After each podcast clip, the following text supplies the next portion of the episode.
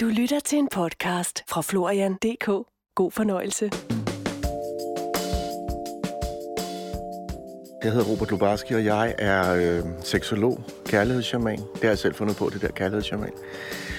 Parterapeut, ceremonimester. Det er jo så, det, det er skide moderne at kalde sig mange ting.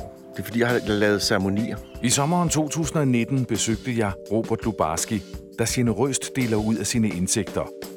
Det er blevet til denne podcast-serie, hvor du vil kunne hente inspiration og værktøjer til navigation gennem sex, parforhold, smerte, glæde, kærlighed og hvad livet ellers bringer, mens vi er her på jorden. I dette første kapitel handler det om ritualer. Velkommen i relationernes land.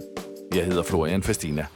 Det er sådan noget med, at øh, jeg har fundet ud af, hvor, hvor vigtigt ritualet er i vores, vores liv for at kunne øh, øh, putte kraft ind i noget.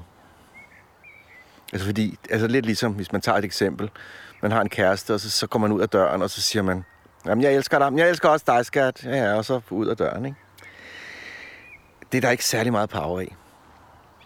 Så hvis man nu laver et lille ritual, hvor man siger, okay, inden jeg går ud af døren, så tager jeg lige og holder dig i hånden et øjeblik. Kigger dig i øjnene. Trækker lige vejret. Kommer lige i forbindelse med noget sårbart, eller hvad vi kan kalde det, ind i brystet. Og så først når jeg har kontakt til det, så siger jeg til dig, jeg elsker dig.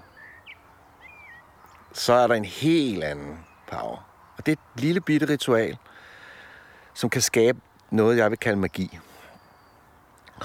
Og øh, det synes jeg, vi på nogen måde er kommet lidt væk fra i vores verden. Vi mangler øh, ritualer. Vi har selvfølgelig stadig sådan noget, man bliver konfirmeret, man bliver gift, men det går meget op i, at man holder nogle taler, og det er også dejligt. Det er også et godt ritual. Og man spiser noget mad. Det er sjældent, at man i vores dage lader tiden stå stille og bare mærker efter i dybden. Så jeg kan, jeg kan godt lide det der med at lave ritualer. Og vi har faktisk lavet, min kone og jeg har faktisk lavet et, øh, et par ritualer, altså bryllupsritualer for folk. Øh, og jeg er også blevet spurgt, om jeg ville lave øh, dødsritualer. Altså hvor folk øh, ville tænke, nu er der ikke så mange år at leve i. Jeg vil gerne lave et afskedsritual med mine venner og min familie. Vi lavede et bryllupsritual på øh, Bornholm ved vandet, hvor at jeg først stod med alle gæsterne nede ved vandet. Jeg havde en stor højtaler med og sådan noget, og så siger jeg til dem, prøv om lidt så kommer der er nogle, der skal giftes, og de ved jo ikke helt, hvad der skal ske. De har jo selvfølgelig bestilt det her, men de ved ikke, hvad det er for et ritual. Og vi skal, vi skal lave en eller anden form for cirkel, som de skal, de skal sådan trænge ind i af kærlighed. Så først så varmede jeg ligesom dem op på en måde, sådan, så de kom i kontakt med deres hjerte, og lige sådan fik måske en tårer i øjet, eller lige sådan mærkede vigtigheden af det her, der skulle til at ske. Og så med den energi og noget musik, så kom parret så og blev sluset ind i den her sådan, uh, cirkel af alle dem, der elskede dem. Altså, jeg kan ikke lige huske, hvordan ritualet præcist gik, men der var blandt andet et tidspunkt, hvor at, øh, øh, at jeg vidste, at de havde en sang, de elskede der her, den der gamle danske sang, der hedder Herfra, hvor vi står. Det er sådan en hippie-sang, ikke? Stepulvene. Og øh, de stod der og holdt hinanden i hånden og kiggede hinanden i øjnene. Og så øh, stod alle mændene bag øh, brud, brudgommen, og alle kvinderne stod bag bruden og holdt hende, hende på, på, på, på, på skuldrene. Og så de andre på hende, deres skuldre og skuldre og skuldre. Så de alle sammen havde connection med hinanden. Det maskuline og det feminine over for hinanden. Og brudeparret kiggede hinanden ind i øjnene. Og så spillede de den der sang. Og så bagefter, så var der bare stillhed. Og så skulle han, ud fra, han har instrueret i at sige, hvad, hvad der fra hans hjerte bød hende ind i den her dans om kærlighed, som de skulle have. Altså helt sårbart med alle de her tilskuere. Og det samme skulle hun gøre. Sådan så alle de her mennesker mærkede den her energi og blev fuldstændig sådan, puh, altså helt ind i den, ikke? Mm. Og det var helt vildt, altså. Selv, selv øh, de ældre i familien øh, gav udtryk for, at det havde været de, altså noget af det vildeste, de havde oplevet i forhold til altså at, at få lov til at, at stoppe tiden et øjeblik. For det kan gå så hurtigt, sådan en ting. Så man når ikke at mærke efter, hvor powerfult det er at sige ja til hinanden. Altså, hvor, hvor vildt det er at sige ja til i virkeligheden. Jeg siger, alt, jeg siger ja til alt dit bullshit. og din kærlighed. Og det gør du også med mig. Alle dine skjulte dæmoner, alt hvad du måtte indeholde. At sige ja til det, det er fandme en stor ting. Det kan hurtigt forsvinde i sådan lidt, nå ja, så blev den dag overstået. Ikke? Så, så det, jeg synes, det der med at lave et ritual. Jeg har også lavet et par øh, ritualer for, for konfirmander, og jeg har også gjort det for mine egne sønner og sådan noget. Det er også med lige at mændene lige kan komme op. Du ved, kvinderne står i en stor cirkel og nynner og et eller andet. Og så kommer mændene ind i cirklen, en for en, stiller sig foran konfirmanden, og så møder hans øjne, og så giver ham nogle sådan råd, mand til mand. Det interessante er jo, at de bliver meget berørt af det, fordi det er meget nøgent lige pludselig som mand at skulle stille sig foran den unge at sige det. Fordi hvis du, det, lige så snart du sætter ritualet, det der er så magisk, så kan folk lige meget, hvad for et forhold de har til ritualet, så kan de godt mærke det. Den her stemning, som kræver noget af dem. De kan ikke bare fyre en eller anden den samme sådan onkel-joke af. Nej, nu står du sgu på skamlen her, på scenen. Den er din. Hvad har du virkelig at byde på og sige? Så det er sådan, der er noget manddom fra begge sider. Det er fedt. Alle har noget at byde på, tror jeg. Men der er, der er flere mennesker, inklusive mig selv, også igennem hele livet. Jeg arbejder jo stadig med det, men som frygter at byde ind med det, vi har at byde på. Fordi kæft, hvor har vi meget power som mennesker. Tænk, hvad der ville ske, hvis vi turer. Altså, embrace det, omfavne det fuldstændig. Så jeg tror, der er mange, der bliver skræmt, og det er også derfor, vi har i vores verden de her sådan, så har vi en lille joke, vi siger. Eller for at komme udenom de svære ting. For at vi virkelig komme ud, ud, ud, væk fra der, hvor virkelig kraften ikke, og juicen ligger i, i vores liv. Fordi det er sgu også... At stille sig nøgen, det, det kræver sgu nosser. Altså, det kræver virkelig nosser at stille sig nøgen. Altså, at være så stærk, så du tør være sårbar. Eller alle dine masker falde. Det er jo også et spørgsmål om, hvad, hvad man lige definerer masker. Altså for mig så er det jo at, at være noget andet end det, man er. Og jeg er eksempelvis mange ting. Jeg er jo både et menneske, som kan sætte mig i en utrolig spirituel sted, hvor jeg virkelig har indsigt i kosmos og kan overføre kærlighed og forstå nærmest, hvor folk er i deres sjæl og alt muligt. Og så kan man tænke, Nå, men sådan er jeg. Nej, det er jeg overhovedet ikke.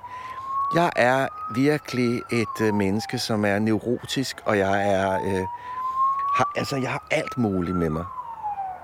Ikke? Det ene, den ene dag vil jeg gerne være, være øh, øh, øh, øh, den energi, hvor jeg mærker øh, poesien, og det er også en anden dag, der vil jeg hellere øh, drikke mig fuld og danse på bordet i et bøsseværtshus.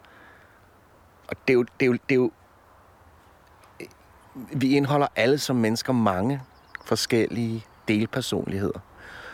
Og jeg tror, når vi, når vi, når vi evner at fagne dem alle i kærlighed, så, så tror jeg, så behøver vi ikke at spille skuespil mere. Så det her er jeg med alt, hvad jeg er. Det er fedt. Så, har, så er der ro på, på en eller anden måde. Så har man, hvad jeg kalder, fundet hjem. Så har man fundet hjem. Jeg har været med til at lave dødsritualer for levende mennesker. Fordi det er jo en, det er jo en del af sådan øh, en terapiform, eller sådan, og det er jo også brugt inden for noget tibetansk. Øh, man laver simpelthen en begravelse. Fordi vi har et sådan et øh, anstrengt forhold til død. Og jeg tror på, at hvis man, har, man skal have et godt forhold til død. Det, det er i hvert fald fornuftigt at have det, så det ikke kommer som en for stor overraskelse, når det sker. For det tror jeg er ret chokerende. Øh, og, og, og, og dø. Altså, som jeg ser det. Altså, pludselig er du død, men du er her alligevel, for det tror jeg, du er. Men du har ikke nogen krop. Altså, fuck, det er vildt. Hvad sker der nu? Wow, jeg sidder her, men jeg er ikke, du ved, ja, forbundet med kroppen. Så jeg, jeg tror, det er noget med også at tage, hvis man skal lave et dødsritual, så handler det om at uh, ture i talesætte taknemmelighed over for det menneske, der har været det. Ture og leve de følelser øh, ud, der i den sårbarhed, der handler om, at man måske snart, snart skal væk. Ture at, at øh, altså både den sårbarhed, den gråd, den glæde, den taknemmelighed, alle de her følelser, som der kan ligge i sådan et møde med et menneske, der, der ved, at det måske snart skal væk. Og så tænker jeg, jeg vil sgu gerne være sikker på, at jeg ser alle dem, jeg elsker en sidste gang. Selvom det kan godt være, at vi ses igen, øh, fordi man ved jo ikke præcis, hvornår man dør. Så, så for mig som, øh, som ceremonimester, der ville det jo være at sørge for, at de følelser er... Øh, at man, I virkeligheden, det er jo så langt ude, men at vi føler, at de er tilladelige, fordi vi lever, vi lever et liv, hvor vi tænker, at det er ikke tilladeligt. Jeg kan jo ikke bare sige, hvad jeg mener eller føler, eller jeg skal holde mine tårer tilbage, hvis jeg... og så videre. Men, men tillad, og det, det, der er så interessant, man kan som shaman eller ceremonimester, det er, man kan sætte sig, man kan bare vælge at sætte sig i en position, hvor man har en autoritet, hvor man siger, nu må vi godt. Altså, det er sådan helt simpelt sagt, ikke? Men nu må vi godt. Og så tænker folk, jamen det må vi godt. Du må godt have de her følelser nu. Og jo mere man øh, skaber nogle rammer for, at det må man godt, ved at understrege det, ved at give det noget musik, ved at give det nogle øh, øh, symboler, ved at give det øh, en stemning. Det kan være lokalet og måden folk står på, eller måden de holder deres hænder på, eller sådan noget. Så er det ligesom om, så er det med til at give energien plads, og så har man, så har man gang med at skabe en, en ceremoni, som folk kan mærke helt ind i hjertet, og som i hverdagens øh, tusindvis af masker, kan, kan få, hvor man kan få lov til at mærke øh, sine sande følelser, uanset om de er nemme og piblende, eller tunge og dybe, af sorg eller glæde. Så det tænker jeg, jeg vil gøre til et dødsritual. Eller et farvelritual. Eller et på gensyn. Vi ses igen med en helt anden altså, energi. Det bliver vildt. Men du skal lige først. Ikke? Og så kommer vi. det kunne man jo også bruge som en del af ritualet, ikke? Jeg er ikke særlig, jeg er ikke særlig glad for, for tanken om smerte. Jeg har ikke lyst til at være syg, og du ved, øh, øh, altså skulle øh, trækkes igennem alt det. Og de gange, hvor jeg har tænkt på at dø, fordi jeg har været i situationer i mit liv, tænkt, hvordan ville det være at dø, så, så synes jeg, at det, som har ramt mig mest, det er sådan mere de mennesker, jeg har forbindelse til. Hvordan de, de vil have det. Hvordan, hvad sker der med mine børn? Hvad vil der ske med dem, jeg elsker? Jeg ved godt, så vil de leve videre, altså, det er klart, men jeg, jeg tror, og det er jo svært at sige, men jeg tror, jeg har mærket, hvordan det er at dø. Hvordan? Altså, jeg har jo lavet rigtig mange ritualer og kastet mig rundt i mit liv. Virkelig været nysgerrig, og det har, det har både ført gode ting med sig, og nogle svære ting med sig i mit liv. Jeg vil, jeg vil sige, øh, øh, bottom line vil jeg nok ikke være foruden noget af det, men det har fandme heller ikke været nemt altid at prøve det hele af.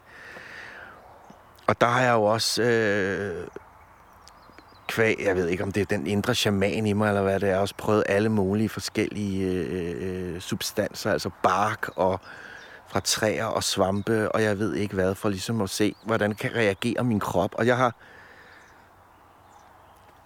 åndedrætsøvelser og ting og sager, rebirthing i vand, hvor man er blevet holdt nøgen af mennesker for at gennemleve min fødsel og alt sådan noget. Og jeg har mener, altså på de rejser, der har jeg oplevet, hvordan det er at være død. Altså, jeg har oplevet, hvordan det er at komme ud af sin krop og bare være energi. Og den følelse, jeg havde, det var, som vi sidder her nu og snakker sammen, du og jeg. Men øh, jeg kan se, at øh, altså, på din reaktion, hvis jeg nu døde, så vil du reagere. Fuck, Robert han er faldet på gulvet, han dør, og alle vil omkring mig, men jeg som bevidsthed vil bare sidde her samme sted og kigge på det hele. Jeg vil være fuldstændig her. Altså, jeg er her jo. Det er jo ikke kun min krop, jeg er. Der er også noget andet, der er her. Og det vil blive ved med at være. Og så vil jeg være sådan lidt forundret og tænke, hvorfor reagerer alle de her mennesker omkring mig? Og wow, nu har jeg ikke nogen fysisk krop.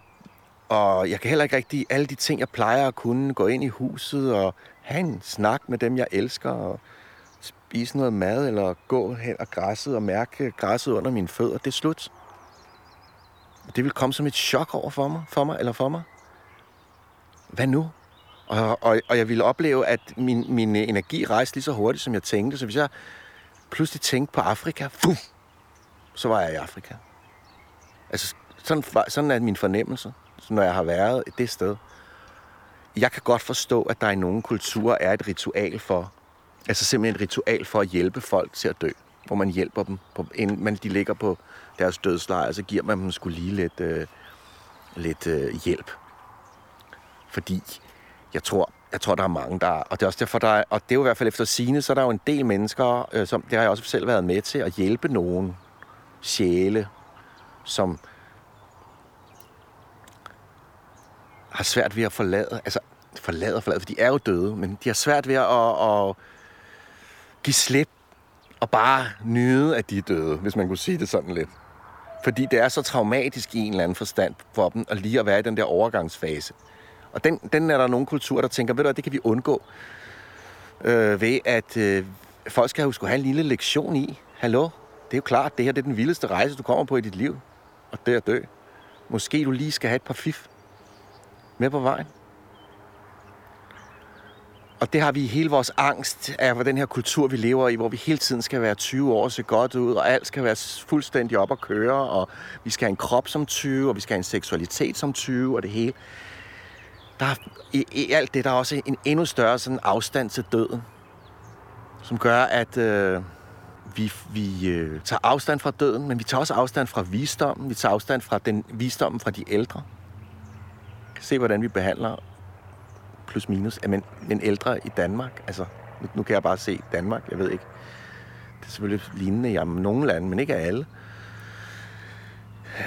Hele den der overlevering, blandt andet af ritualer også, og alt, altså det hele hænger sammen.